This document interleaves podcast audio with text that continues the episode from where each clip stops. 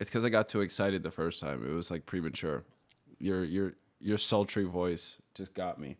Well, I don't. I don't understand the definition of sultry. You can you define it?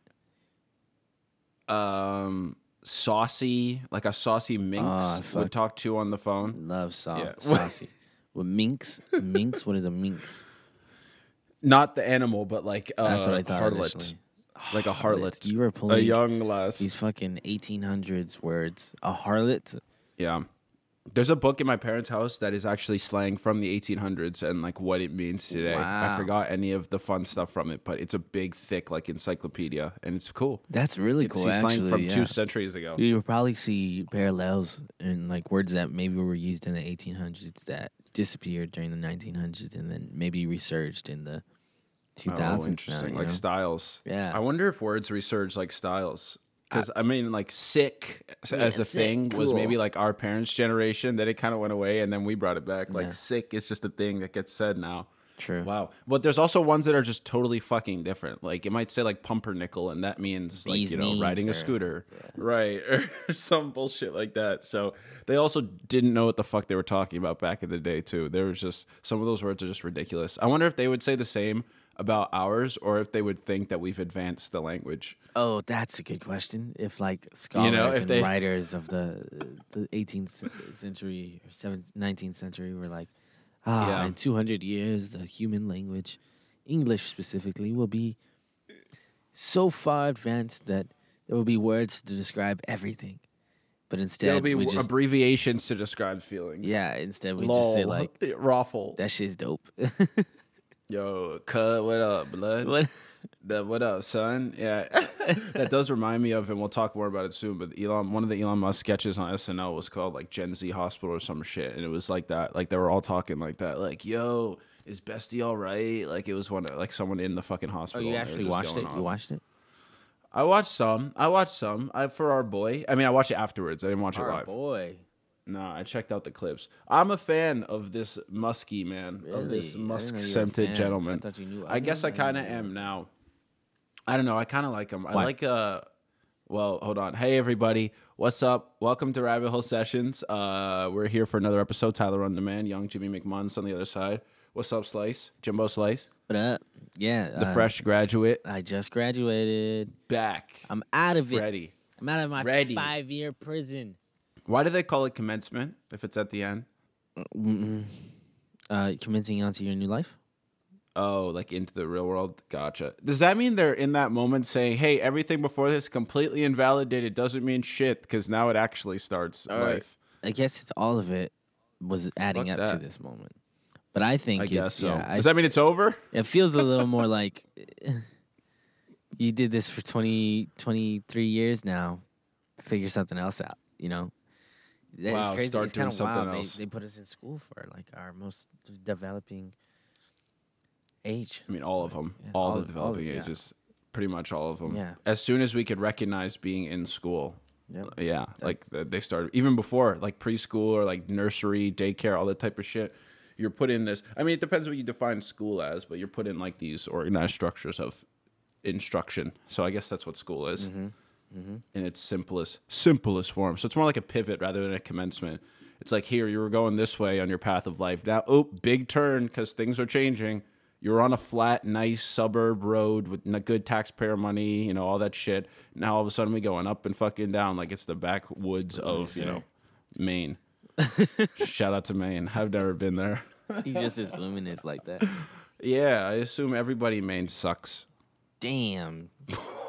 except John Fogg, And who was my roommate when I was in um, Madrid. Shout out to him. Shout out Foggy. Uh, yeah, and I guess anybody listening, I don't know. I mean, Yeah, tell us if Maine some Maine sucks. I don't know. We got some. I've never been. I mean, have you? Oh hell no, and I never will. That look, look, and I never will. I ain't even saying all that. Well, I don't know. Wait, is that the that's the topmost uh, state, right? Besides What Alaska. do you mean topmost? state? topmost? It's up in the top, What is the furthest Oh, north. I thought like I was like top white. Like what are you talking about? Um, I don't know. Dude, you're asking the wrong dude about um. Hold on, I'm gonna look it American geography. American- I think it is. Yeah. And I'm American willing to bet states. at least two dollars on this. Did I ever That's tell you that in seventh, in eighth grade, I got a seven out of fifty on my states test for the f- the map of the states. oh my god, I was labeling some of the lakes as states. Jesus. It was bad, dude. I didn't know shit. I'm really bad. Maine, yes, you're right. And also. Alaska's not at the top. You fuck. Aha. It's at the bottom. Alaska is at the top. You fool. No, it's on the left. Oh yeah, you're right. I'm looking at the wrong map. Jesus. Like this one's showing You it just in little were telling me how you got a seven out of fifty, and you try to be like, "Yeah, I know more." I thought I improved. Alaska was one of the ones I got on that test, so that's good. It's literally. The And I top don't think they had it. I mean, it's like it's a lot of things. Let's put it that way. All right. Alaska's a big place, bro. You never know. so graduated, life is starting. Um, yeah, college over. Mm. Is that exciting or does that not matter at all? You're just going next day. On? I had been saying uh, for everyone who was asking me, like, "How do you feel now that you're almost done?" Blah blah blah. yeah. That I had always felt like I was kind of already done, just because Zoom doesn't feel like real class. You know, like Oh, I'm not yeah. next to my my classmates. I'm not on campus networking or doing campus activities or anything. And um, I think having the actual graduation ceremony definitely made me feel a little better. Yeah, that's Um, nice. It's it's cool recognizing it, but uh, How did how did that work? Like how spaced out were people? How many people were allowed? So- was everyone wearing masks and shit? yeah, we had it at Fenway, and we did have to have masks. And the cap- capacity at Fenway, I think, is at eight percent of its normal limit. Uh, Eight. Wow. It's Okay. Either eight or twelve or something. And Okay. um, it kind of sucked. Like they separated us from our our parent. Like our we had one guest, and like you were at the border. yeah, we well. Yeah, you saying that because I'm Mexican? I know. It's a little I was not saying that. No, that's okay. I'm You did that. Pushing on. Um, we had one guest, and so you know most people take either their mom or their dad. And Right. what they did was they made us choose uh, our tickets on the ballpark app because it is happening at Fenway. And Okay. on the app, you were only able to choose best seats possible for both tickets.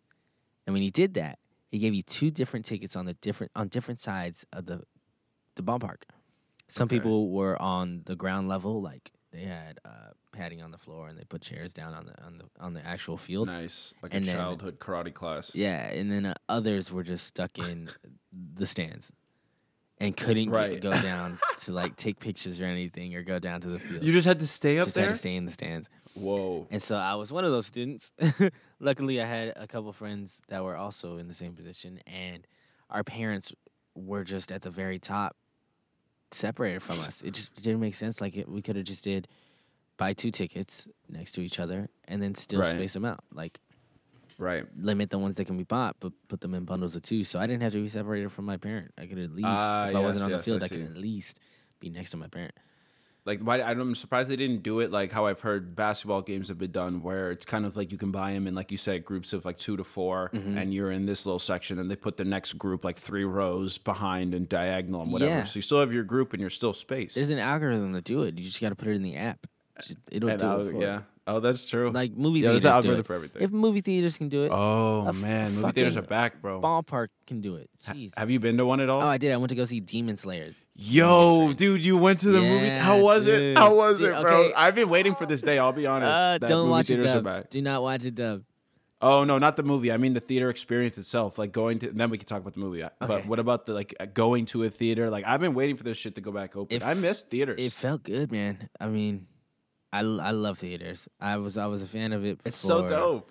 um, like I was always trying to do things to to show my support for the movie theater industry because it's a cool thing. Yeah. You go and watching on a big ass screen and having your own popcorn. There were the concessions were limited, um, Yeah. but they still had some. There were drinks and they were separated out, and uh, it wasn't very packed. Yeah, I think I prefer it more now because you have more space in between you and the next people. You know, Yeah, that's pretty dope. someone, You so- can like lay out and shit. I love laying down in the movie theater when I'm just like chilling and watching the movie. It's great when there's no one around. It's great when you can race on. But dude, it's it's so nice to have like. I mean, I love the idea of a collective experience that you can also have your own little experience within at the same time. Like we're all in the theater there in the overall thing, but then each of us are having our little moments individually, whether you're by yourself or with somebody. It's great. Wow, like that's, that's a sweet way to look at it. I mean, those are the things that I miss about being out in places. It's not just the fact that yeah, there's other people you can interact with, but you get to like also have your little moments within that. That's why I love like I think that's why I love alleys and shit like in cities. the idea of just this little nook within this grander thing is really cool. It's like it's got this romantic, charming vibe about it. I see what But you that's mean. Yeah, that's that's good, cool. dude. Which movie did you say you went to go see? Demon Slayer. Demon Slayer, Mugen Train. How wait? How full was the theater? We talking like what's capacity at? Um, let's Which one? Say it Which was. one did you go to? I think they're actually at fifty percent capacity. Which one did you go to? This to? is an AMC, yes, yes. But which one? not the one in the Boston Commons. It was Oh, okay. South Bay, so it was down south. Oh, gotcha. um, gotcha less gotcha, populated. gotcha. Uh, smaller Right. theater, but We got to hit those location tags for our audience, bro. People attached to when you hit the local landmarks. yeah, this is AMC South Bay. yeah, exactly. Check it out. I think uh, I think it was fifty percent capacity because um, Right.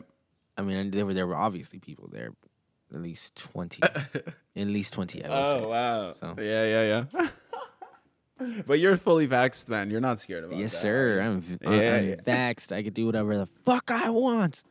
He's vaxxed, taxed, and I can do what I on the attacks. Yeah, yeah, that's true. James is just reckless out here. That's my just ad. ripping That's my ad for the. the I'm vaccine. vaxxed. I can do what I want. Don't you want to be like me? Get Yeah. vaccinated. Get vaccine. Don't you want to be like me? Get a vaccine. Ah, that was bad. I'm sorry. Damn. We'll fix it. We'll fix it. You've been We'll rapping? it. It's called yeah, a little bit. It's called workshopping. No, I've been singing. That's how you can tell my flows off. Yeah, but I'm trying some tangs. I mean, me, Tim, and Alex are going to Nashville at the end of May for something that we can't really fully disclose yet. But Whack. you know about it. I know. it. I know. I know. I just want to sound special. We've got hidden things that are coming. No, well, it's just because it's not certain yet. So I want to say it, then it doesn't happen. Oh, That you're sucks. scared to jinx it. Are you superstitious? No, it's more. It's less jinx and more just like, well, it's like, why did you say anything? And I don't want it, talking about it to possibly affect it, whether literally or metaphysically, right? Like, say someone hears it. Oh well, whatever, it, will change your perception on it when you start talking about it too. So, so Yeah, it- and then it's also like after this thing, I have a, I'll have a pretty good idea of whether it's happening or not. So then I'll start talking about Mm-hmm. it if this thing, which I do think will go well. So shout out to Nashville if you gonna see us soon. sick. little little little I don't know what to say. I didn't want to say sluts, but here we go, little sluts. There we go. oh yeah, we got there. oh, you know what? That's just I don't want to say it, fuck it. Fuck it, might as well. I mean, the mics are on, right? It's They're on classic, for saying bro. things. You uh, you gotta have that fallback word that you know when you can't think of anything else, you just say that. yeah, I don't know how good it is at mine sluts. Mm, mm-hmm. A lot of the times, or at least uh, I use re- in recent history, it was tits or tit, which you know as like my angry expletive or not expletive, my exclamation of anger. Like so, mm-hmm. instead of swearing or saying something like really intense, I would just be like tits, right, or mm-hmm. titties, right, or something just ridiculous like that. Because I feel like the absurdity leads first, so it cushions it. For mm-hmm. people, that the anger gets kind of cushioned by absurdity. At first, you're like, "Wait, what did he say?" Instead of, "Oh, that guy's fucking angry. What's his problem?" So are you? Right? ge- Were, anytime you said tits, were you like genuinely angry in that moment? Yeah, probably. probably, bro. I have or heard just you like say I mean, it often.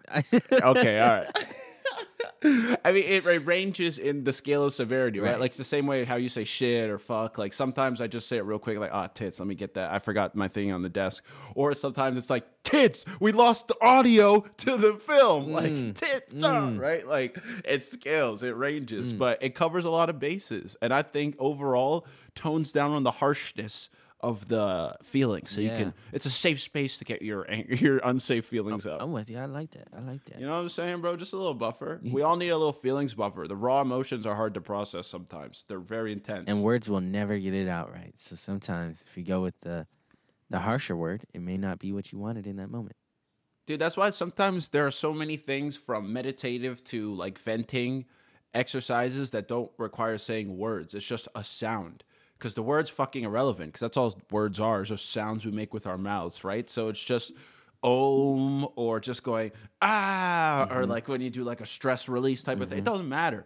It's just the conduit. That's one of my favorite words. It's just how you get it out. You just have to somehow um what's the word? I forgot the word, but it has to. You have to like feel it move out of you. You know, like you have to pass the Uh, exercise. Yes, like as in exorcism, not as in running around. Wait, is that block. really the word you were looking for, or are you just gonna do just with that? I, I maybe excise or Excise? exorcise. I don't know, but I mean, it's it's it's like it's one of it's of the lexicon of words it could have dope, been. okay. It wasn't the exact one, but yeah, it works. That's good, bro. As long as you're in the ballpark, that's good. The solar system. Which speaking of solar system, shout out to the boy Elon Musk, which we were kind of Oh, just referring to. Which, by the way, I'm feeling a lot better now because when I woke up this morning, which we were talking about earlier, Yeah. Doge took a Doge took a hit, boy. Do- Doge took a big hit, boy. My thing is, it's probably gonna That take shit was dips, super red. but it's gonna it's gonna It's going to. like Well, even if you look in the history of it, it do, it has taken dips, Yeah. and it just hit its hot like a record price. So it's gonna go back down, and then go, and because it hit that record price, culminating towards a moment, and that moment's over, and it was the moment where Elon Musk was on SNL, and now it's kind of like even back out, and it's a little above, at least for me, in the green. Right before, like I said, first half of today, I was I was gloomy. I was gloomy, bro. I was like, damn, did I make a mistake? Or am I an idiot? Because I was also talking to Asim, who shout out to Asim, he's been on the show a couple times. Good guy. Uh, yeah, you know, that's my guy. Um, he, I was like, and we were talking about if Doge turns out to be the best financial decision we've made in our lives, then that's fucking ridiculous. like if the shit made it to a dollar and we were able to make substantial money off of it, and that turns out to be our best financial decision, then it like money means nothing to yeah. me at that then point. the system of musty money is just broken. Yeah, I don't even believe in it anymore. like I don't know what to believe. I'm really just out here like I just lost my god. Like I don't know. How, I you just proved to me my religion's wrong. What do I do? Well, that was one of the things with uh the GameStop, right? GameStop stock. oh GameStop. Yeah, they yeah, were yeah. Uh, uh, uh, Wall Street That was the Bets, the. Reddit uh, group. They were first doing it, you know, because they believed in it, and then at some point, some of the people that were like thousands and thousands of dollars invested into this thing were like, you know what? This is bigger than the thousands I've just invested. This can prove just how stupid and fabricated the whole monetary system in America is, and I guess across the world, right? But because you can just and not even artificially because they did it legitimately but inflate the value of gamestop to these astronomical numbers that like you said render them like well what the fuck do these numbers even mean Yeah. at this point if just anything can get there then it doesn't mean anything it does, it's like I was talking with Alexander Henry. Shout out again, another person who's been on the show. We just dropping names over here. drop, drop. Drop our guest names. But I asked him because I just thought about. it, I was like, does math make any sense if zero doesn't exist? And eventually we got to the conclusion like no, because every number is based off of its place in the number scale away from zero. Like a thousand doesn't mean anything except for it's a thousand more than 0 Right? So it's like basically it's saying the value of all this shit just gets taken away when you can play around with the rules and you realize the metric just gets thrown about.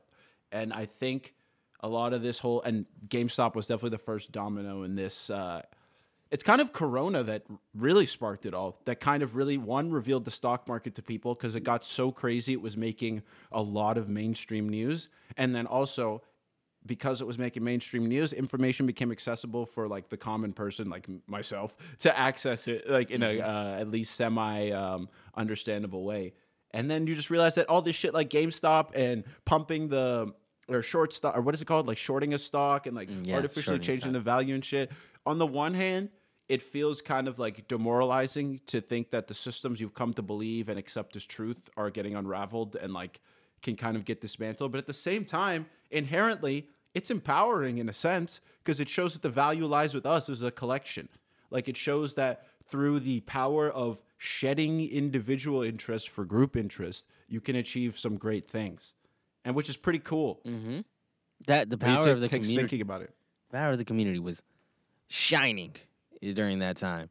And that is such that was what made me want to invest into Mm. it. It was it was I felt more tied to the the cultural movement that was was happening. yo social good movement. point cool. So Mm. I'm not gonna miss out on that, right? It felt like societal shenanigans. Like I was in on this like plot. We're all just like, yeah, let's stage a heist. And you see like the they'll be on the the Reddit like hold hold the line. yeah, you fuckers better not let go of your money. That's the best part. Is it's these such high class, like highbrow societal and cultural events that are happening, but on the ground it's in Reddit and it's just people being like dumb and just Yeah. saying hold the line. It's these dumb TikTok videos of like playing Red Rover and shit. It's like, yo, this is what culture is all about. Is you digest ideas that form without us even knowing in a way that we can understand. I can like fucking memes. I think it's a form of protest, right? It's a Wow. it's declaring that uh, you have more power than is being led on, right? And you are Mm. protesting by sacrificing this amount of money to fuck over any any uh, rich oppressors in a sense, financial oppressors. Yeah, financial uh, oppressors. Yeah. Which you know can you could argue both ways. I mean, there's a lot of people that are financial. What's the opposite of oppressor? Supporter, Sup- I guess, supper- right? Like no, in terms uh, of yeah, supporter. supporter, I think. Yeah, booster. Yeah, I don't know. Is- That's funny. They never they never tell you the opposite. That's something. Every time I, I learn a negative word, I'm now going to take it on myself to learn what the positive like uh, antonym of that negative word is, so that I'm able at least to reference the positive side of that feeling. Because think about it. If all you know is the negative side of a feeling, that might skew your worldview. It could. You know, I was thinking about that with Twitter the other day. How a lot of people, including myself, and I was speaking to again, shout out another name, Ben, who hasn't been on this show, but maybe will one day. He's a coworker of mine, very interesting guy. But um, uh, talk about Twitter and just the fact that a lot of times it's just used for your vent thoughts, whether those are positive or negative. A lot of the time, negative. It's just somewhere that you need to get it out. It's like a digital diary. So when you just create something based off of the, a mass groups of people's negative thoughts, that's going to affect the way you think. That's going to turn into a cesspool. Like no matter how much other shit you try to add in, there's a formula of what this is based on. So, do you think uh, social media will always have just a pocket of negativity? I think people will always have a pocket of negativity. I think that will always exist because it's a natural thing to feel, just like positivity is. I don't think that it's a completely like imposed or taught uh, or fabricated thing. I mm-hmm. think people feel negative about things in life, right? Whether that's selfish or altruistic, whatever, it doesn't matter. Twitter is an outlet. So I think that will always exist. Twitter's definitely an outlet, and I think it's about um, making people aware to the fact that it is an outlet for that. Like a lot of people, for example, look at Instagram like it's real life instead of the fact that it's a highlight reel mm, mm-hmm. of life. Mm-hmm. You know what I'm saying? So, and that's not bad. Like we can have that, but if we're not all aware of that, then a lot of us get suckered into thinking it's real. And that's what starts forming all these negative things about self and society. And that could lead to things like miscommunication and all this bullshit and all mm-hmm. these negative spillovers. Mm-hmm. So I think it can be used for its correct purposes. I think there's just a lot of people that purposefully misuse it. And that oftentimes comes to the forefront because it's easier to misuse it than use it properly. yeah. Yeah, You know? Yeah. Which is a shame. It is a That shame. thing so powerful can be easier to misuse I, well, I think also that the the people in charge know the people in charge of these systems, right? They know what Mm. people kind of naturally prefer to see. I think Yeah. people have a natural tendency to want to see the negative. You know, is that We talk about the algorithm all the time. That's how it keeps you on something. but but it's also the algorithm can only take advantage of what we're letting it, right? So if we Ah, as a society yes. want to see some more negative stuff rather than positive, like I think I think society in general is just more pessimistic right now, Mm. and it's hard for me to Do figure you think out. that's just now? well, well, it's hard for or me do you to think figure that's out been if a- that's because of us uh, leaning into it as a society, or if it, was like a learned thing, you know, to to Yeah. about negative stuff like with news because it could have happened Mm. before social media. The news could have just been like the the way that we started seeing all these bad things.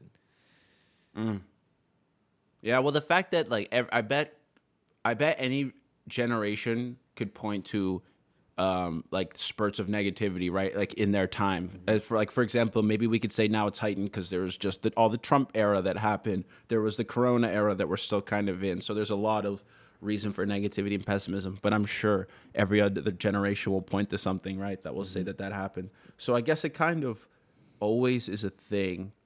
I guess it's just about what else do you also have? What else is also heightened? What else is also promoted and brought to the forefront, right? Because again, it's like with letting people know what social media is. It's letting people know that yes, negativity is going to happen and it's natural. But what else is natural is all these other things curiosity, positivity, right? Like uh, neutrality is a thing. That's fine as well. It doesn't have to be so dichotomous.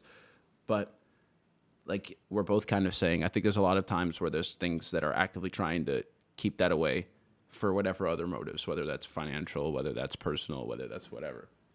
Hmm. Well, that's why rabbit hole sessions here, people, to muse about these type of thoughts, right? All it takes is musing about them. It's all getting them in there, We're just getting all these pondering. philosophy. That's it. That's all it's about. I mean, that kind of relates to something again. Back to Elon Musk. He um he was on SNL, obviously, and that's whatever. It is what it is. But he also did this thing that, yeah, I mean, it's whatever. I mean, like, it's just SNL. The skits were cool. His monologue was all right. It was number two on trending, actually, when I looked it up on YouTube, which Oh, I was really? like, fuck. Well, I- well, this guy's SNL like cultural shit. Kind of pops up on uh, YouTube more than anything else. I think Yeah, it, that's true. It's big, bigger on YouTube than their actual viewership. Absolutely, dude. More people, I'm certain, watch the clips than watch the full show. Because you don't want to sit through a of them. whole hour, two hours, hour and Like, a who gives a fuck, right? I just a watch the performances and the good skits. Yeah, exactly. Who cares? Or if like like Elon Musk, there's a cool host or an uh, interesting host that is there that I want to see their monologue, right? And he did his, and he did do comedy. I mean, like he said funny things as in uh, as in doing comedy. But one, I didn't know he had Asperger's for one. He mentioned that, and I was like, oh yeah, a lot more things make sense. Yeah, yeah. He was not the Yeah. first uh, person with Asperger's to host. So he SNL. fucking lied. Yeah, he did lie. Dan Aykroyd, one fucking of the liar. original SNL members. But was did the he first. admit it? Dan Aykroyd? Yeah. I, th- I don't. Well, I don't. I don't think he was just like I have Asperger's. so he didn't admit it. He ain't rep the set. Sure. The asp we'll set. give Elon Asperger's. that. He talked about it. That's right. Asperger's. What is Asperger's? were we can just- You, can you define Asperger's? You want me to define it? No, I don't know. They're gonna come after me if I get it wrong. but it's one. It's on the autism spectrum uh, of like um. I don't want to call it disorder because it's not like it holds you back if you don't want it to. Obviously, Elon Musk has fucking launched to the top of society. It's a it's a condition on the autism spectrum. condition. That's the what I meant to say, not disorder. But yeah, just one of the uh, somewhere along the scale, just a all uh, different alteration of brain wiring and makes people think different, right? And manifest different in society, which is interesting in and of itself. But what, what the fuck were we saying before that made me bring him up? What was it related to? Uh, uh, I don't remember, but let's pause. I'm gonna pee and I'll listen back and we'll come back and I'll find it. okay, You're pausing. You're pausing the audio. Yeah, yeah, yeah. Pause it, pause it. And he comes back, shit and he comes me. back with an entire meal. Talking shit. He comes back with a meal after spoiling the movie for his girlfriend in the background. I heard that. Oh, you heard that? I heard that shit. I heard you spoiling. What the hell, I man? spoiled it. You're supposed to be the film guy. She's watching it now. She's watching the TV show for Selena, and I've seen the is. movies several times. oh, Selena, the artist. Mm-hmm. Not Selena Gomez. Yes. No, at first I was thinking of the Teenage Witch, but that's Sabrina. Oops. Whoopsie. Yo, we forgot to say it at the start, but happy Mother's Day, yo. Happy Mother's Day to all the mm. mothers out there. Thank Hey, you. happy Mother's I love Day. you, mom. I love you, grandma. I love you, auntie. Baby mamas. Yeah, I guess. Yeah, shout any? out to y'all. No, no, no, no, no, no, You no, sure? no, no, no. I mean, not that I know of. Nobody's told me. right? So no, I'm going with a hard no on that one, James. Until someone innocent until proven guilty. Yeah, All right, I'm with you there. This is America, baby. Childish Gambino, shout out. Shout out Gambino. Yeah, we're 2018. gonna have him on the episode That would be sick. one Yo, of these days. I just saw. Spe- uh, I remembered that Mother's Day thing because I saw. I was just scrolling Instagram in the break, and I saw a question that came up as, "Who's more important in a man's life, his mother or his wife?" And I was like, I didn't know what to press at first. It was one of those like choose either one, and I was like, I don't know. Dude, well, I don't know. most important, Who's more important? Yeah, well- over the two. it has to be. I feel like your mom nurtured you when you were shitting yourself, Mm-hmm. pissing yourself, didn't know how to eat and shit. You sat in that womb for nine months. and she true. took care of you. so technically, it, I mean, and and your wife might like change you emotionally. She might like, carry you through to the rest of your life. personality fundamentally might change, but it's not like it's not like they gave life to you. but they could have brought life to you. damn. Ooh. Damn, damn, damn. Oh, bro. Oh, and that's deep sometimes, That's son. deep. That's deep. Well, it's good we don't have to choose, right?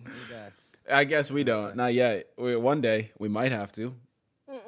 We might have to, bro. I mean, I don't know how your mom is. I don't think my mom will be like that. But there are a lot of men whose mothers are uh, like that is the center of their life. Which, as you've just outlined, and I agree with, there's very strong reason for your mother to be like the strong, like central woman or central person in your life. Makes total sense.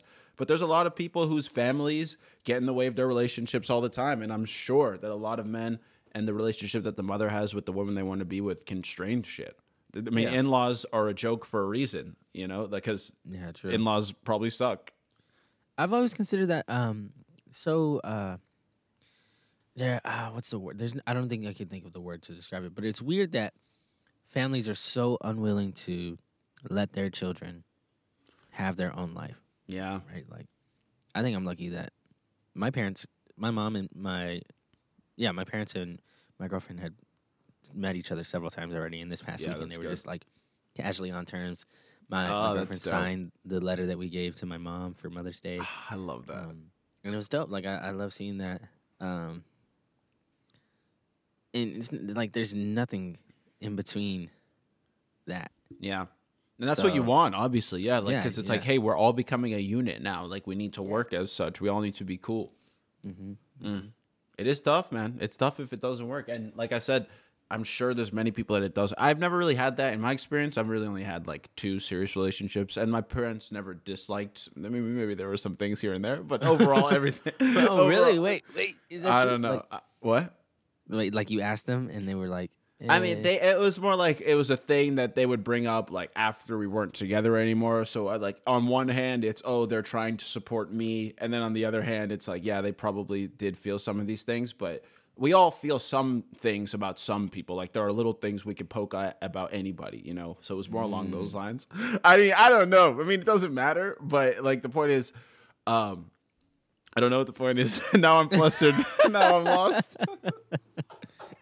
You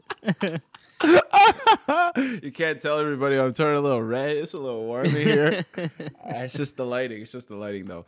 Um, what were we just saying though about parents? Oh, you were telling us the reasons uh, you're not gonna have a child. that is what? what? I have. I want kids. I want kids one day. I definitely do. Are you a kids How guy? many? I'm a kids guy. Yeah. I'm, How- well, hold on. I'm a, I would like to have kids. Yes, I'm not a kids guy. A- Oh my god! Cheers with the back-to-back heaters. Holy shit! Holy shit! Yeah. No. Okay. Yeah. I would like to have kids as well. How many? Um. I like the grouping. Me and my siblings had three. I'm not sure of what the years apart would be. I'm still trying to figure out what the optimal shit would be. But I mean, like if my wife's down for it, or my multiple wives, which could happen, uh, like ten, you know, like I could, if I could financially and emotionally support everybody, I think I don't know if I've talked spoken about this on the pod, but if I could em- emotionally and financially support everybody, like twenty, like ten kids, like I would have so many, like I would That's have so for many. real. I would, I would, I would grow a clan if I could, if I could. Which who knows? That's that's in the pipeline. Low key, one of my like deep in my brain like uh, things I want to make a reality. Wow. Okay, I have Like a something mini similar like that. kingdom. Like a deep, deep thing in mind is I want to make a town, like a city. Yes, of my like people. a little town. Like yeah. Yeah. no, well, maybe not like just my children or anything. Oh, but, oh. but I, I form a community, and that dude. Okay, wait. Do you think you want a lot of kids because? Do you come from a big family? Y- yes, in various ways. Like, as in, yes, my dad has like twelve siblings. He comes from thirteen, and then yes, yeah, yeah, it's a lot. And then yes, on my mom's side, she only comes from three, but like they both have kids. Like I've got my grandparents. It's a big family, extended, etc. Mm-hmm. So yeah, mm-hmm. I would say yes. So you think it's just an extension of that? Like you want to continue the? Maybe. I mean, part of me, like I said, has thought like maybe three in terms of practicality. But yeah, in my mind, when my mind Yeah. just doesn't think about reality, yeah, it usually goes far. I don't know. I guess it's just because I think of things like it'd be sick if all of my kids could form a five on five team. Like they got five just when they roll up. When the McGraths roll up to the court, is fives. We're good. Like we got next type of shit. And I think at, at the same time, there's also this distant fantasy that each of the kids are like a different race. So it's like each of their each of their mothers are like a different. Yeah, no, I'm talking kingdom, bro. What? Like I'm talking. It's I don't want to say harem or harem because it's not that. It's not just this lusty sex thing. It's literally like love, family connection, and we're building a little like village and town and kingdom. That's like the deep fantasy. And you want one of every race. I don't. Is No, no, no. I don't. I don't know. It, not every. It doesn't have to be. but I'm saying of the ones that come about, I would prefer if they were different races, because I mm-hmm. want to form they'll this all be- huge multi-ethnic, multinational ship. They'll all be black, right? Well, they'll all be mix of white and black to start with. So that's the th- like I'm, Yeah. I'm already the great canvas. Yeah. Like I'm like we're already. If you you can add anything to me and we get something new. You know, you know what I'm saying. you So- know, yeah, yeah. So I feel like it's almost my duty to the world and to humanity as a population to enact this plan, to be able to get and push forward the most genetically diverse humans as possible. Do you think? Uh, you just made me think. Um, I'm like an think that astronaut. like races are gonna start like being erased as I've thought about more inter, uh, inter interracial, racial- like uh, breeding, breeding. breeding. Uh, we'll just say marriages Uh, happen. what's what's the fucking word? Reproducing. Yeah, In, yeah. re- reproduction. because Yeah, it was limited before. Like it was significantly limited before, Right, right? Travel so and transport, absolutely. now it's I like think people yearn for that, right? You would Like, I have feel to- like it's almost fetishized. Right. Oh, yeah. Well, that's yeah. I guess that would be a different conversation of fetish versus like it actually gets pushed forth. Because I mean, you could argue. I'm sure there's people that listen to what I just said and could argue that it sounds like fetishy or sounds fetishizing. But you know what? Yeah, I know it probably sounds like that. But I know in here, if this was ever to like be enacted, I know that's not what it is. So I'm okay with that. But like in terms of actually um, pushing the population forward genuinely, or like actually wanting to form that type of family shit, you'd have to assume that inevitably it's going to happen, right? Like if just enough time passes and with the rate of connectivity that we have, like you're alluding to, you would just have to assume that it gets so blended at some point that is pretty indiscernible unless you go into like the super gene splicing DNA type of shit. And that's not even considering once you get to start choosing DNA codes and once you get to start arranging how phenotypes and genotypes and all that shit gets arranged, then I imagine there's probably going to be a standard of, yeah, most people like this. So most people are going to come out looking similar if you get to choose and arrange the genes or like having similar attributes and shit like that. So that's like, is it going to take, sorry, is it going to take that for us to finally like come together on something like as Earth? Is it going to take eliminating something like race? You know, mm. because there's you could argue that people will always figure out a way to divide each other. We said that about manners, but Money. money, yeah, absolutely. But I figure at some point it's not just even looking like each other that there'll be so much culture that's the same. Like there'll be so little cultural difference that it's like we are all kind of the same no matter where you go. Which Yeah. I don't know if I like or dislike about if I want to happen to the world or not. Like in Star Trek, they always kind of picture or portray it like the Earth is just all one thing. They usually base it out of like American perspective, but hmm. everybody it's like a world federation. Everybody is this culture. And I'm trying to figure out if I if I think that would be good or not. Well, you can have. Well, I was gonna say, let's see. Let's think about this, right? Yeah. A unified world, you're saying might imply a loss of cultural diversity, right? The loss of what, sorry? Cultural diversity. Uh yeah, I'm saying it. Yeah, what if that happens? I think there's a way to do it to where, well, is is cultural diversity what causes conflict? Well, I mm, interesting. I think misunderstanding each other is what causes conflict. You know, so you could argue that having different cultures, and then if you don't implement the mindsets of trying to understand each other, could cause conflict. Yeah, not saying either one causes it, but yeah, those combinations. But at the, I think that um, um, fuck. What did you just say before that? Uh, fuck.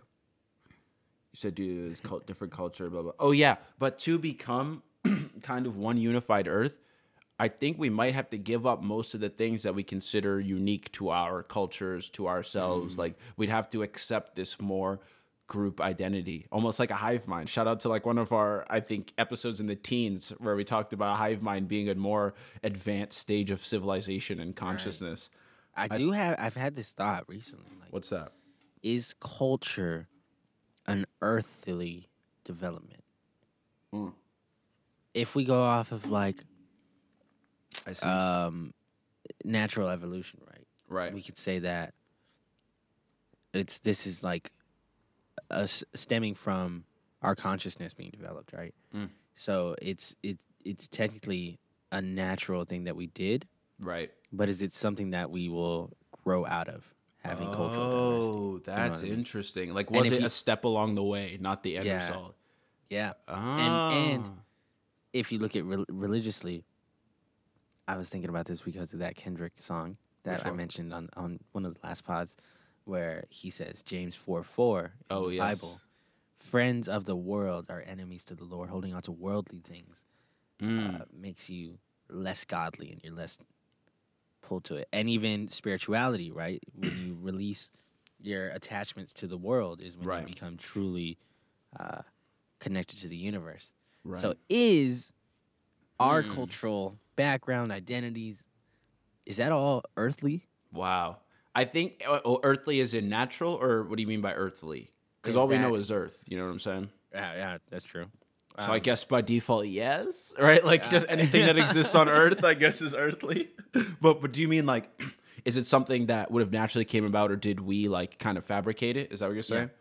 I think, I guess we fabricate in the sense of the terms or lens that we refer to it as. But you could look at culture in the same way that you that we call behaviors in animals, right? Like, and, uh, it's like culture is kind of a more evolved form of instinct, right? Like it's things that we do together that don't necessarily need to be for survival, but they still are these things that serve to unify us as a group and also further our connection, which then furthers our like reproduction and life cycle, which is ultimately what all species are trying to do.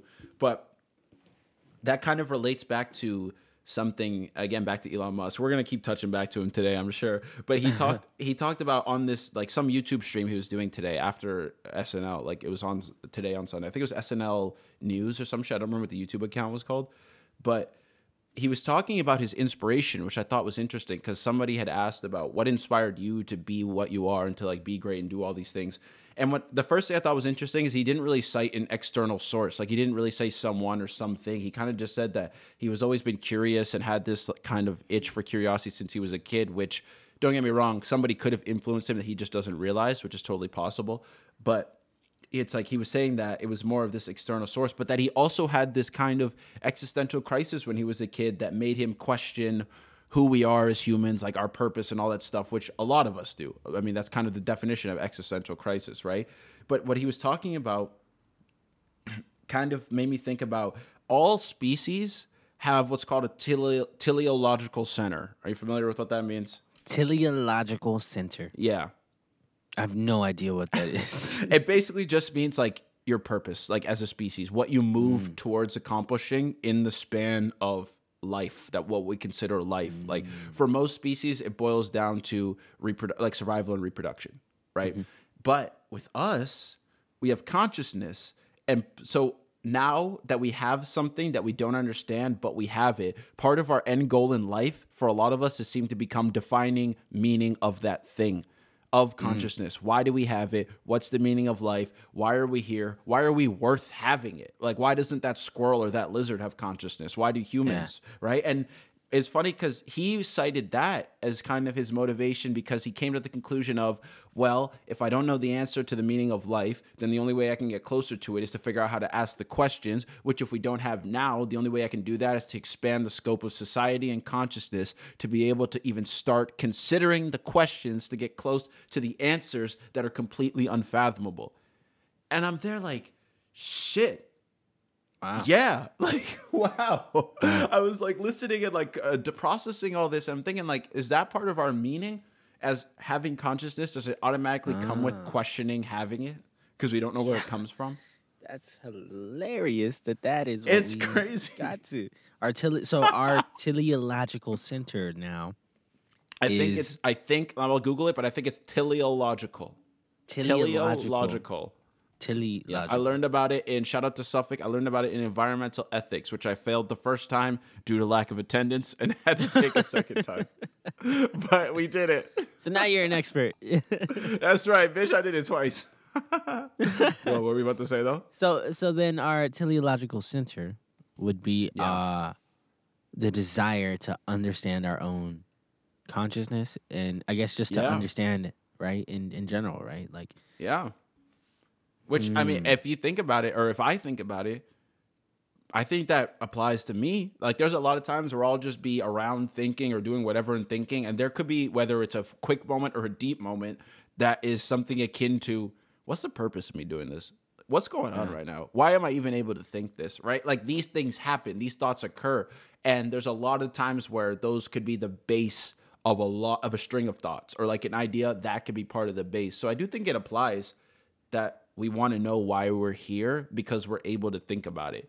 Mm-hmm. Like if we weren't able to think about it, would we give a fuck? Probably not because we can't think. Right? We wouldn't even be able to do this. Like think about thinking about it, which is crazy in and of itself. Also, wow, because with consciousness comes layers of consciousness in terms of being meta and in terms of thinking about thinking and talking about talking and exactly what we're doing right now. Bruh. Whoa, dude, dude, dude, dude, you're blowing my mind.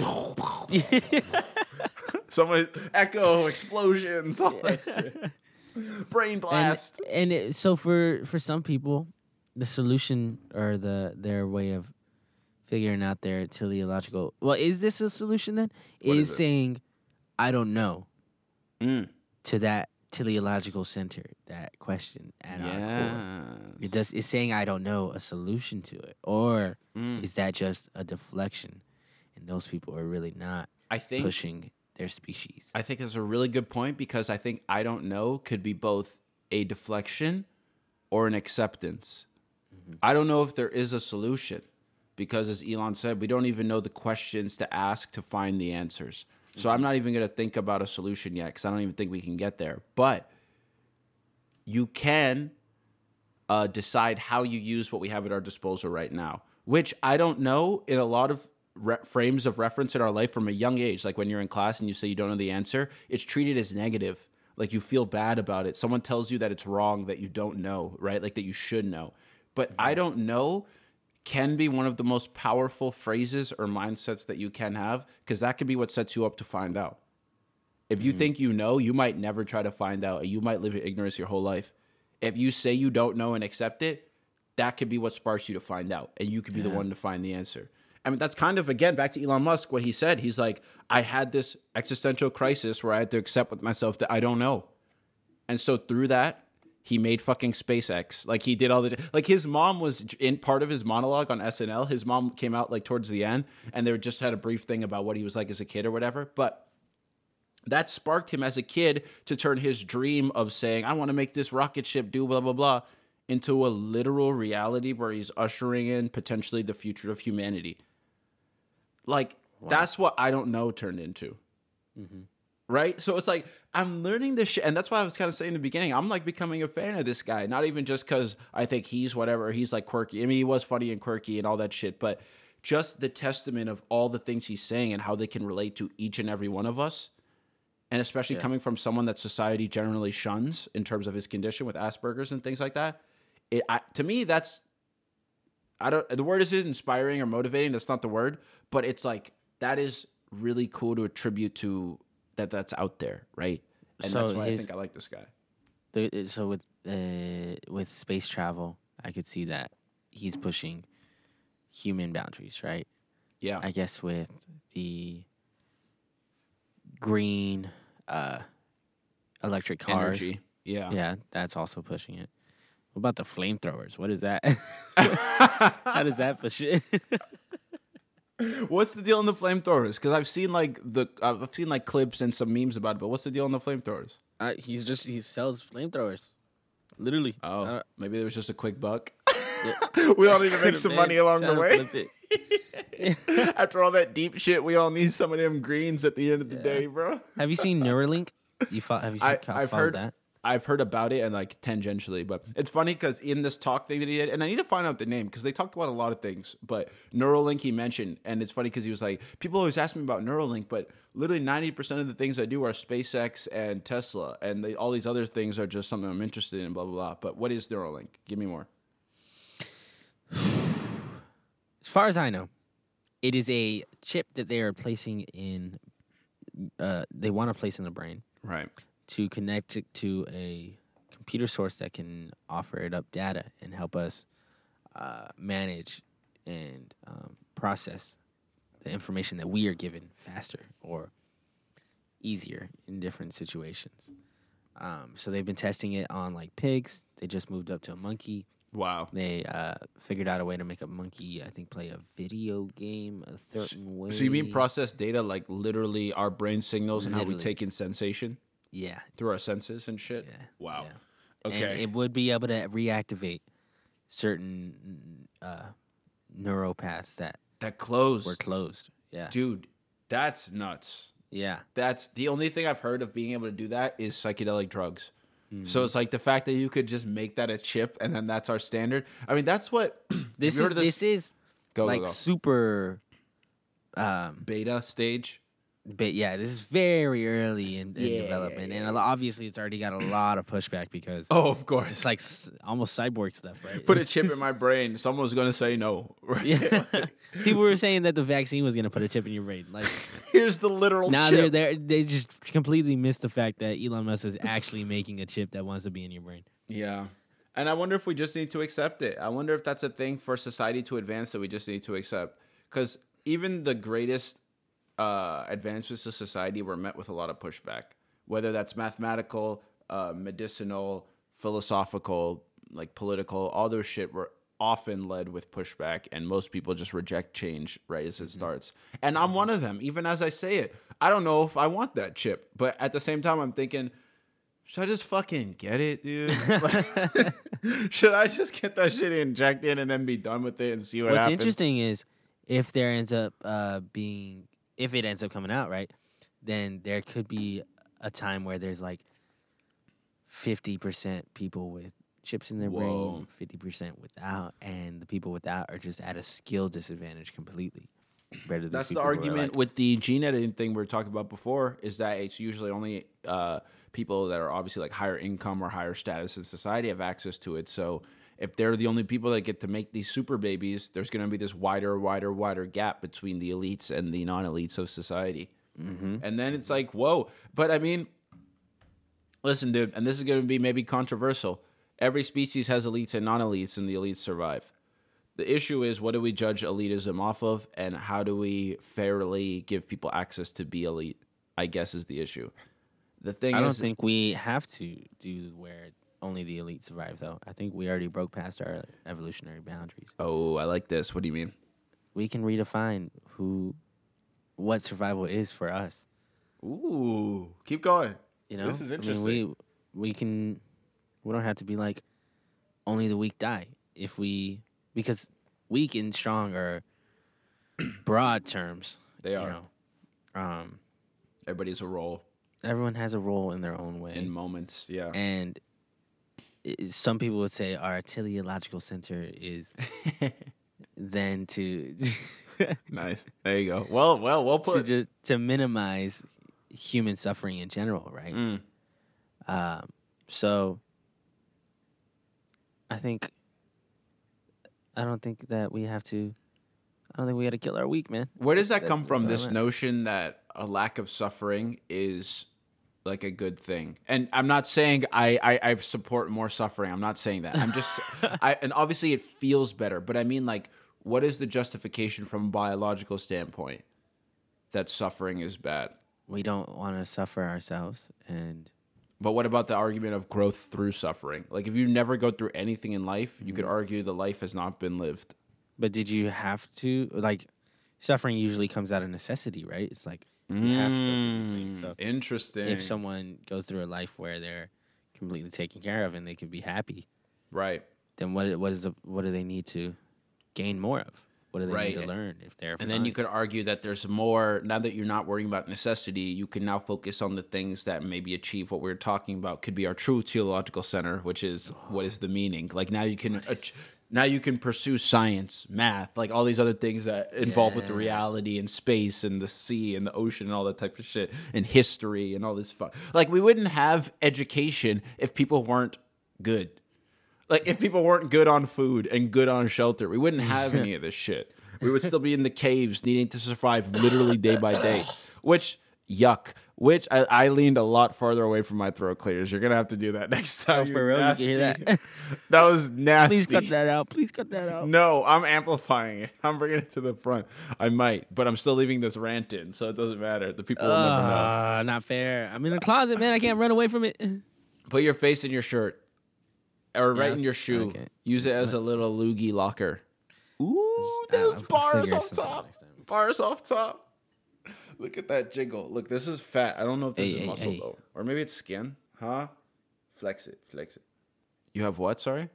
Oh. Oh, so it's playing from the laptop. Yeah, yeah. We have to stop. I get. Yeah, yeah, yeah. It's gonna catch on your mic. Hold on, hold on. Yeah, let's pause. Uh, before we get back to anything, yo, shout out to I Do Music Video on my YouTube page, Tyler on Demand, and Alexander Henry's. Uh, Alexander Henry. That's ETA's I Do from SMS. Me, Alexander Henry, and Emil the producer. Directed by James Valdez and Emilio Guido. That's out there, the official music video. It's episode one of the series. So, like, this is the one that starts everything off. And We've mentioned it on past episodes, but we're releasing them in kind of a scattered order that you could piece together later. But this one's the start. So it's like if you want to know the context of the whole story, this is where it's at. And you can ask James himself. He just said it off mic. Hopefully he'll repeat it authentically as possible, but that he liked it too. Hey, Tyler. I really liked that music video that you just You know put that out. video that we did together. yeah. Nah, I did really like it. It reminded me of a Brockhampton video I told you. Mm. Uh, it's it's cool seeing y'all edit something me and Emilio shot. I really like that. Right? Yeah.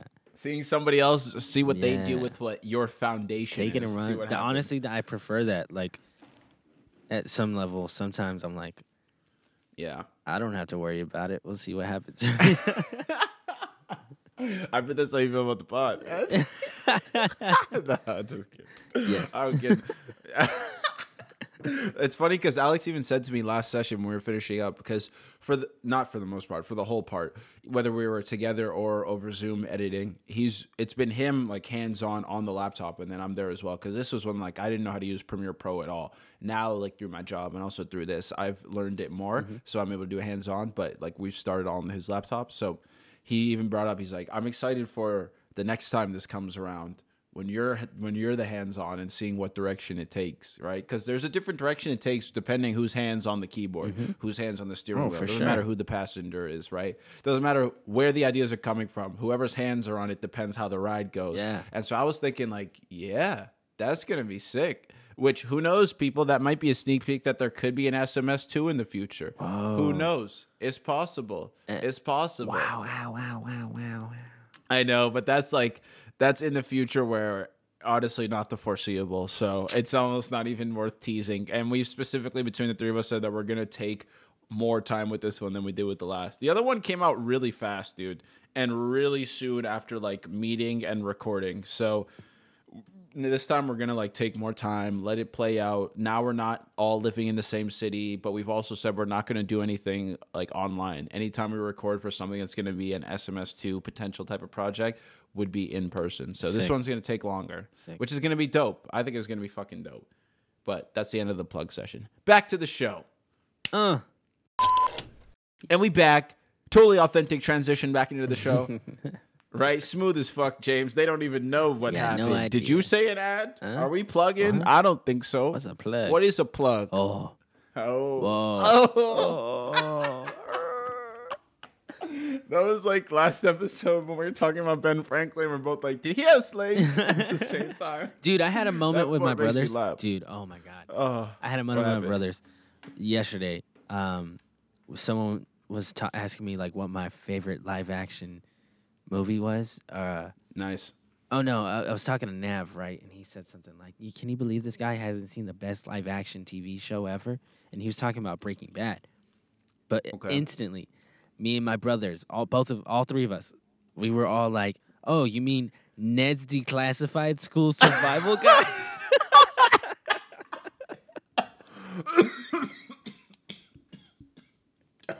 Oh it was insane. What a reference! it was What a- insane. All of us at the same time said it. That's so specific. I have never felt so connected to them. yeah, dude. If that doesn't say Bond, nothing else does. Like that is fucking. Those are ties, motherfucker. I love that show, man. Yeah. that was my shit back oh in the man, day. Cookie Moze Ned.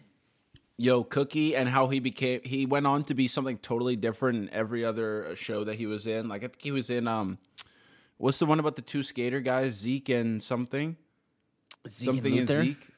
Yeah, yeah, yeah. Cookie was in that. I dude. didn't know he was in You that. know it? The black guy, the main character. That's I, I Cookie. didn't watch that show. Sorry. Oh yeah, no. It's, I mean, it was shit. It was really bad. it, it, was just. It was those times as a youngin when there was nothing else on, so you went to Disney XD, Yeah. and fucking Zeke and Luther was playing. I never watched uh, Disney XD. I don't recommend it to all the kids. If, if it even still fucking exists, man. I don't know what Disney. What was it supposed to be? Extreme Disney? What? What the fuck? Is I don't that? know. Actually, that's a good point. I feel like they, because it was weird because they had shit like Zeke and Luther, which was more towards like angsty teenage age, but then they also had like kiddie kid shows. Mm-hmm.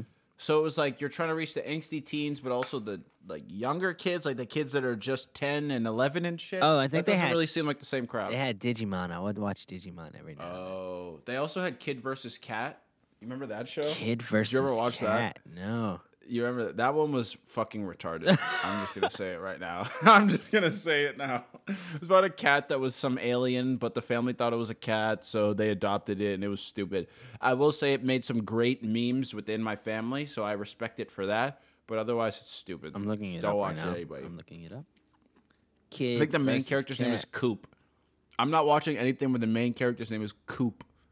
Fuck off. And I know someone named Cooper in life that I went to school with. What's up, bro? If you're listening, stupid name. Stupid. It is. I don't care. You could say Tyler's a stupid name. That's fine. Cooper's dumb as fuck. James, don't let me keep rambling because I'll alienate more of our audience. you- Every time you let me go off, a little, a little piece of our audience. I just wanted to find out what Kid versus Kat was, and now you separated all the coops. And did you find it out? I did, and I remember. You know what? kind of What? the show. It was dumb. Look, kind of. See, and the guy I was talking about, I only kind of remember him. So that's all I'm saying. Anything named Coop or Cooper gets kind of remembered, and that's about it. Shout out to Cooper. I'm pretty sure he was a nice guy back in middle school. We just weren't in the same crowd. This is before I was in the cool kids crowd. You know what I'm saying? Before you were in the cool kids crowd. Yeah, I mean, I was like in it, but in high school, but I like was always insecure, so I never felt like I was in it properly. Oh, you were a I was in it. nerd. I was a nerd at heart, bro. Like I love manga. None of my fucking friends like that shit. That's weird. What's weird? that I like manga? What? That you had friends, man. I wouldn't have expected it either. I don't blame you. I don't blame you. okay. I told James I was feeling philosophical this podcast, and I think we've shown that so far. We talked about some pretty deep shit. But another one I wanted to talk about that kind of, again, relates to Elon Musk, but also to this book I've started reading. And I say that cautiously because when I say started reading, I mean I've read the foreword and the introduction, which between the two were three pages. Mm. So yeah, you pretty much understand the whole thing.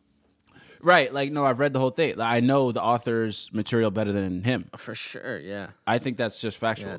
But just for the disclaimer for the audience, that's all I've read so far. But it's called Reflections on a Philosophy by this guy's name is Forrest C. Shackley Sr., which is just again retarded name. Like this, come on, what are we doing, dude? Like just eh, chop, come on, faster. James doesn't approve of me saying that, but it's okay because I'm gonna say it. I don't. I know he doesn't. I can tell, but it's we've never spoken about it aloud until right now. But it's okay. It doesn't matter. Point is, the point is, what the book is about, and as I'll learn about more, is more about like a relationship with nature and the philosophy of that, and like talking about that humans and their relationship with nature. And it just got me thinking about that. Elon Musk talking about within that YouTube live stream thing, he was talking about this contest he's putting on for people to create uh, inventions that will bring CO2 out of the atmosphere and like pull like a kiloton Whoa. of uh yeah, like the demo needs to be able to pull a kiloton of CO2 out of the air like to be considered It's just like a- giving away money and shit. Open invite competition. Yeah, anybody can join. There's no age limit. There's no like country limit or anything like that. So that's pretty. I think it's called X Prize or something like that. Wow. But all of those together made me just think about nature and specifically the writing because it's about nature, the philosophy of it, and like talking about the relationship with it specifically. And just made me want to ask you, James, if you have ever considered or if you do know like your relationship with nature. What do you think about it? Are you happy with it? Does it exist? And what does that even mean to you? I feel very attached to. Sorry, let me see. No, it's okay. I'm t- Okay. I, I need nature around me. That's for sure. Mm. Because one of the things I dislike the most about the city is how little greenery there is. Sometimes you'll like turn your head and it's just gray buildings, just gray, gray, gray everywhere. And like I'm from Texas, right? So I had a backyard. I had a front yard. I was out there climbing trees pretty often. I was in the backyard doing random shit, digging Yeah. up holes. I would just dig fucking holes. What like? just for fun, I would yeah, go into the dirt. Yeah. I had this fantasy I was gonna dig this underground cave and it would be my little cave. Right. Uh, Right. So like I I love being around it. Um, Mm. I think it could be stronger. If anything. Do you think that connection, that because you mentioned being around it and like it being in cities, and I'm I'm not saying any of this is bad or whatever. I'm literally just asking because I'm curious. Um, do you think the connection is an aesthetic connection, or like like what do you take from it being around you and like it the the value of it being around? How does that usually take shape?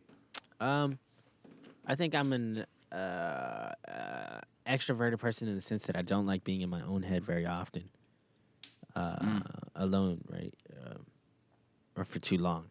So, uh, nature is the external world to me. That's the true external world. I don't think are, right? I think nature is. So, I just today I was in the Boston Commons or the Boston Public Garden rather, and it was so beautiful sitting down. Oh, I love the, middle gardens. Yes.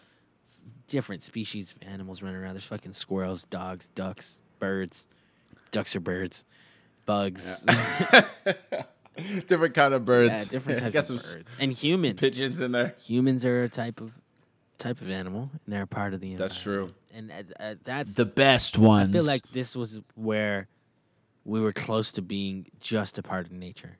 You know. Mm. You felt that connectivity in that moment. Yeah. hmm Where do you think like your relationship with nature comes from, or your idea of how to view it? Like, were you taught that? Did you get it specifically from something, or did you just develop it on your own? I think it developed naturally. It's not like my parents were really preaching about going out and being nature boy Yeah. or Nature stuff. boy. Yeah. Woo! But I've Yeah. always kind of liked adventuring through forests and stuff. Like I love yeah navigating my way through through things. Um, I think I've had similar. um, My parents at least always emphasize like being outside, like and, and but more in terms of an exercise uh, aspect of it, but less of the value of nature itself, right?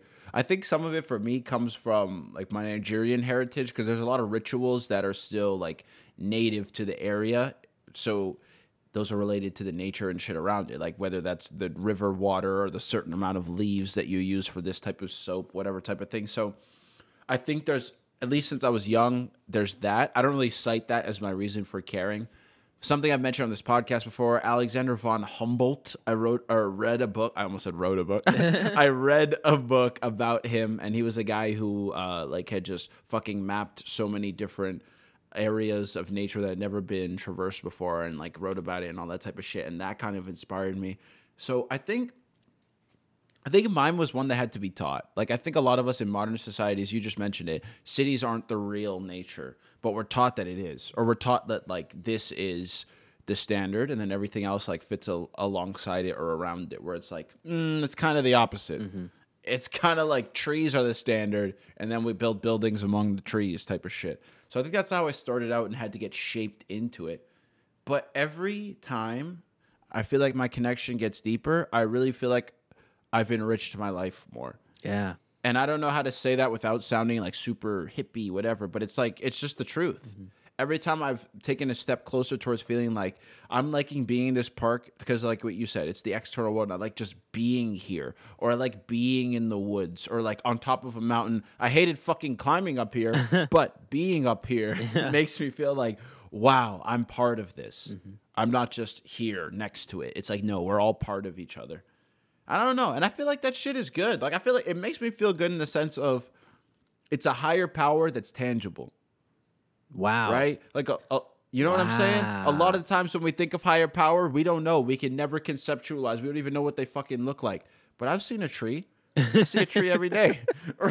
I seen grass. I see a tree. I see motherfucking flowers. like, are you kidding me? But it's true. Like, it's this because all we're saying at the end of the day, this higher power shit is something we believe that's bigger than us that makes us feel connected. That's nature That's to me. nature. Wow. That's such a It's beautiful bigger way than me, it. and I feel connected, man. Mm. It's true. So why would you not I- take the chance to reach that higher power whenever you do, whenever you can? Which you can, and that's the thing. You can anytime you can, right? Like it's up to you whether you get to interact with the higher power, which is crazy. You are on the existence level of what you consider gods or deities, or you're there. You just don't recognize it as such, so you can't take advantage. Mm-hmm. We keep chasing this thing that we can't see, and we don't see the things that we can. Mm.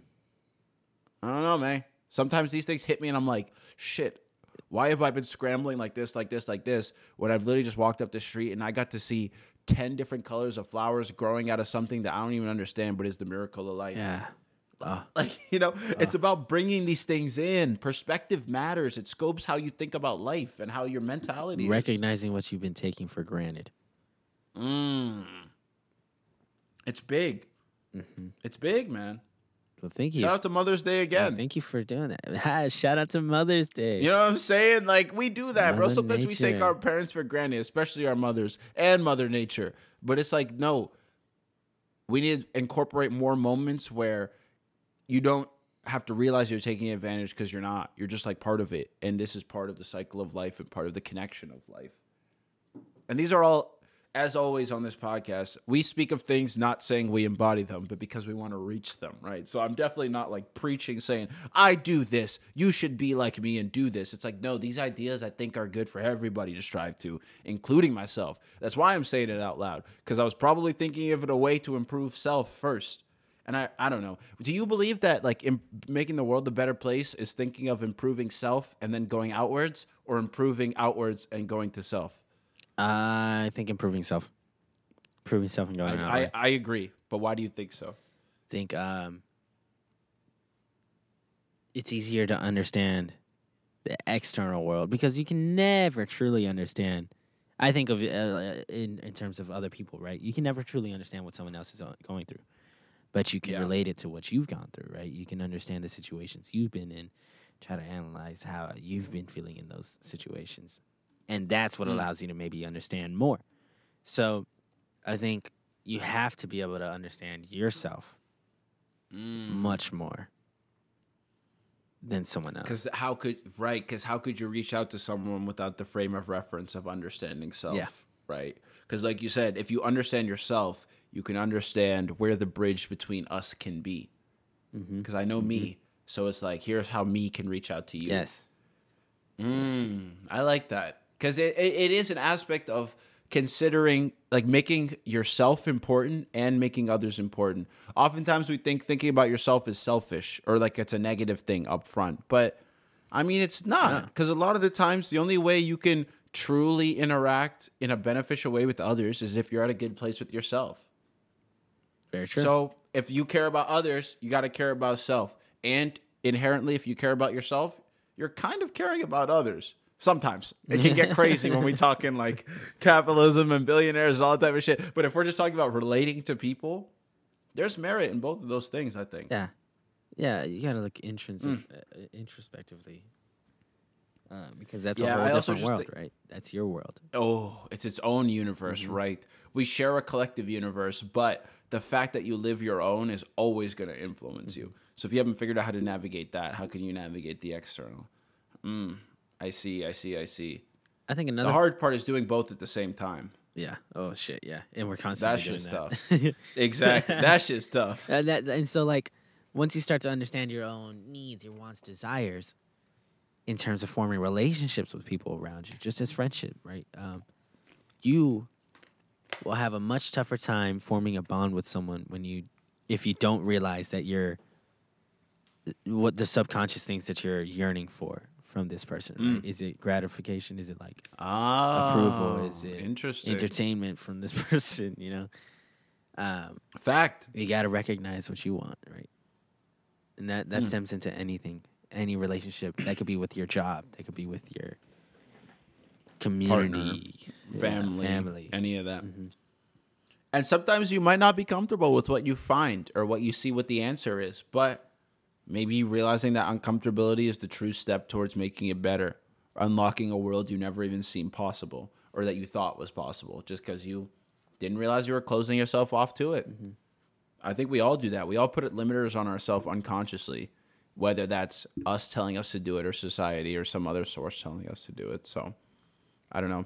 Sometimes it's different methods to find out how to unlock those things, right? And be something you never thought you could be. Hopefully for the positive, but I think finding the truth is worthwhile even if you don't like it. I think so. That's just personal thing. That's like red pill, blue pill in the Matrix type of shit. Give me that blue pill, baby. Which one's which though? I don't remember. I thought blue pill was the one that puts you back in the in the the world. In the Matrix Yeah. or in the real life? No, no, no. Matrix. In the like dream state, yeah, the fake yeah, world. yeah. That's the one you Give me want. that yeah. one, baby. I'm floating off that blue pill. Blue dream.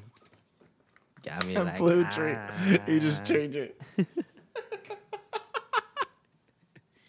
I don't even know what that reference was, but that was great. It's a- You- was that a freestyle? No, it's a What hidden happened? Travis Scott song. It's on YouTube called Blue Pill. You should look it up. It's really good. Blue pill. Shout Blue out. Pill. Shout out to Young Travi. Yo, shout out to him and Baby Keem. They have a song called Do Rag Activity that came Oh, out. you fuck recently. with that? and I fuck with it, bro. Do Rag Activity. now, anytime I go to put mine on, I think of that song. That's like, you walking around with no mask and a do rag. That's that's your do rag. That's right, too. Rag activity. Hey. that song was hard. And I'm not gonna lie, at first I was hating hard when I first listened to it. Cause I was like, what the fuck is this? and then I found out it was Kendrick's cousin. And then even more, I was like, what the fuck is this? And then I actually kept listening. I was like, nah, this is pretty good, yeah, it's this pretty this is cool. This is a good song. He has uh, a other song. I can't even hate. You should listen to Baby Keem's other songs. He has one bar. I listened to a couple more. Go, go, Oh, he go. has one bar in one of his songs where, or it's like an ad lib or something, but he ends the the rhyme scheme with "stupid," and it, what? he just goes Stupid. "stupid." I fucking love that. I it's the voice is weird because it's like is like tiptoeing on the hardest beat ever. Do reactivity. Or uh, Yeah. Beast dish in my life, you beast it. Like the hook, it's cool, but in the verse, it's kind of weird sometimes. Yeah. Like, oh, she's dropping on the pussy, I'm an an, or like whatever. It's like, eh, this is a weird way to say these things. this is strange. It was like you introducing the pod with your sultry voice. It's like, eh, it's like it's good, but it doesn't fit this situation. It's oh okay. The the one I was talking about is Hooligan. Have you heard Hooligan? Hooligan? Okay. I haven't heard that one, no. Y'all check out Hooligan. Shout out Baby Keem. Come on the pod. He, I he, don't even he know what says, we'd say to him. "Y'all gotta talk to the ones in control." Stupid. I stand on the money so tall I see growth. Stupid.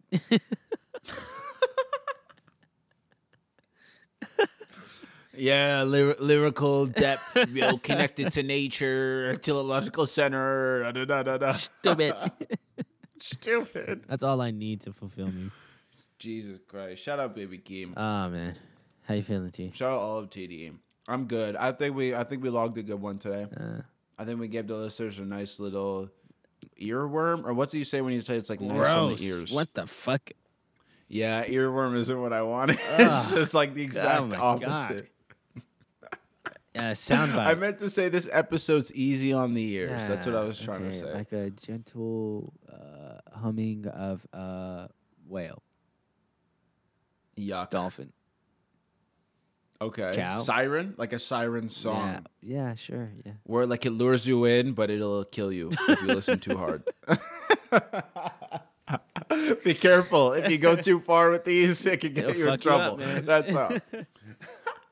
well, thank y'all for joining this siren song session. This has been yeah, Tyler on the man, Jimmy McMoney. Any last words for the people, homie? Uh, congratulations to everyone else that's graduated. I know it's more than just me. That's so- right. And congratulations to you, James. You made it. It is a big accomplishment. I think I texted this to you. I don't remember the exact wording, but whatever it means to you is whatever it means. But it is an accomplishment under your belt. So all of you, keep that in mind. It can mean whatever else. Yeah. But it is an accomplishment to be proud of. Thank you, man. Yeah, Shout out. I think it's it's it's something tough to acknowledge, but like because of how weird it is going on right now. But uh, Yeah. honestly, what you said is true. It means what it what it means to me. So I won't take it for granted that I had had the chance to celebrate it. That's right. It can't be taken for granted if you decide what it means, right? So the power's in your hands, everybody. And yeah, that's it. Motivational speech over. Nice. Big stench in my life. Okay, bye. Big stench. Thank you, y'all. This is your rabbit hole sessions. We'll see you in the next one. Peace, peace, peace out.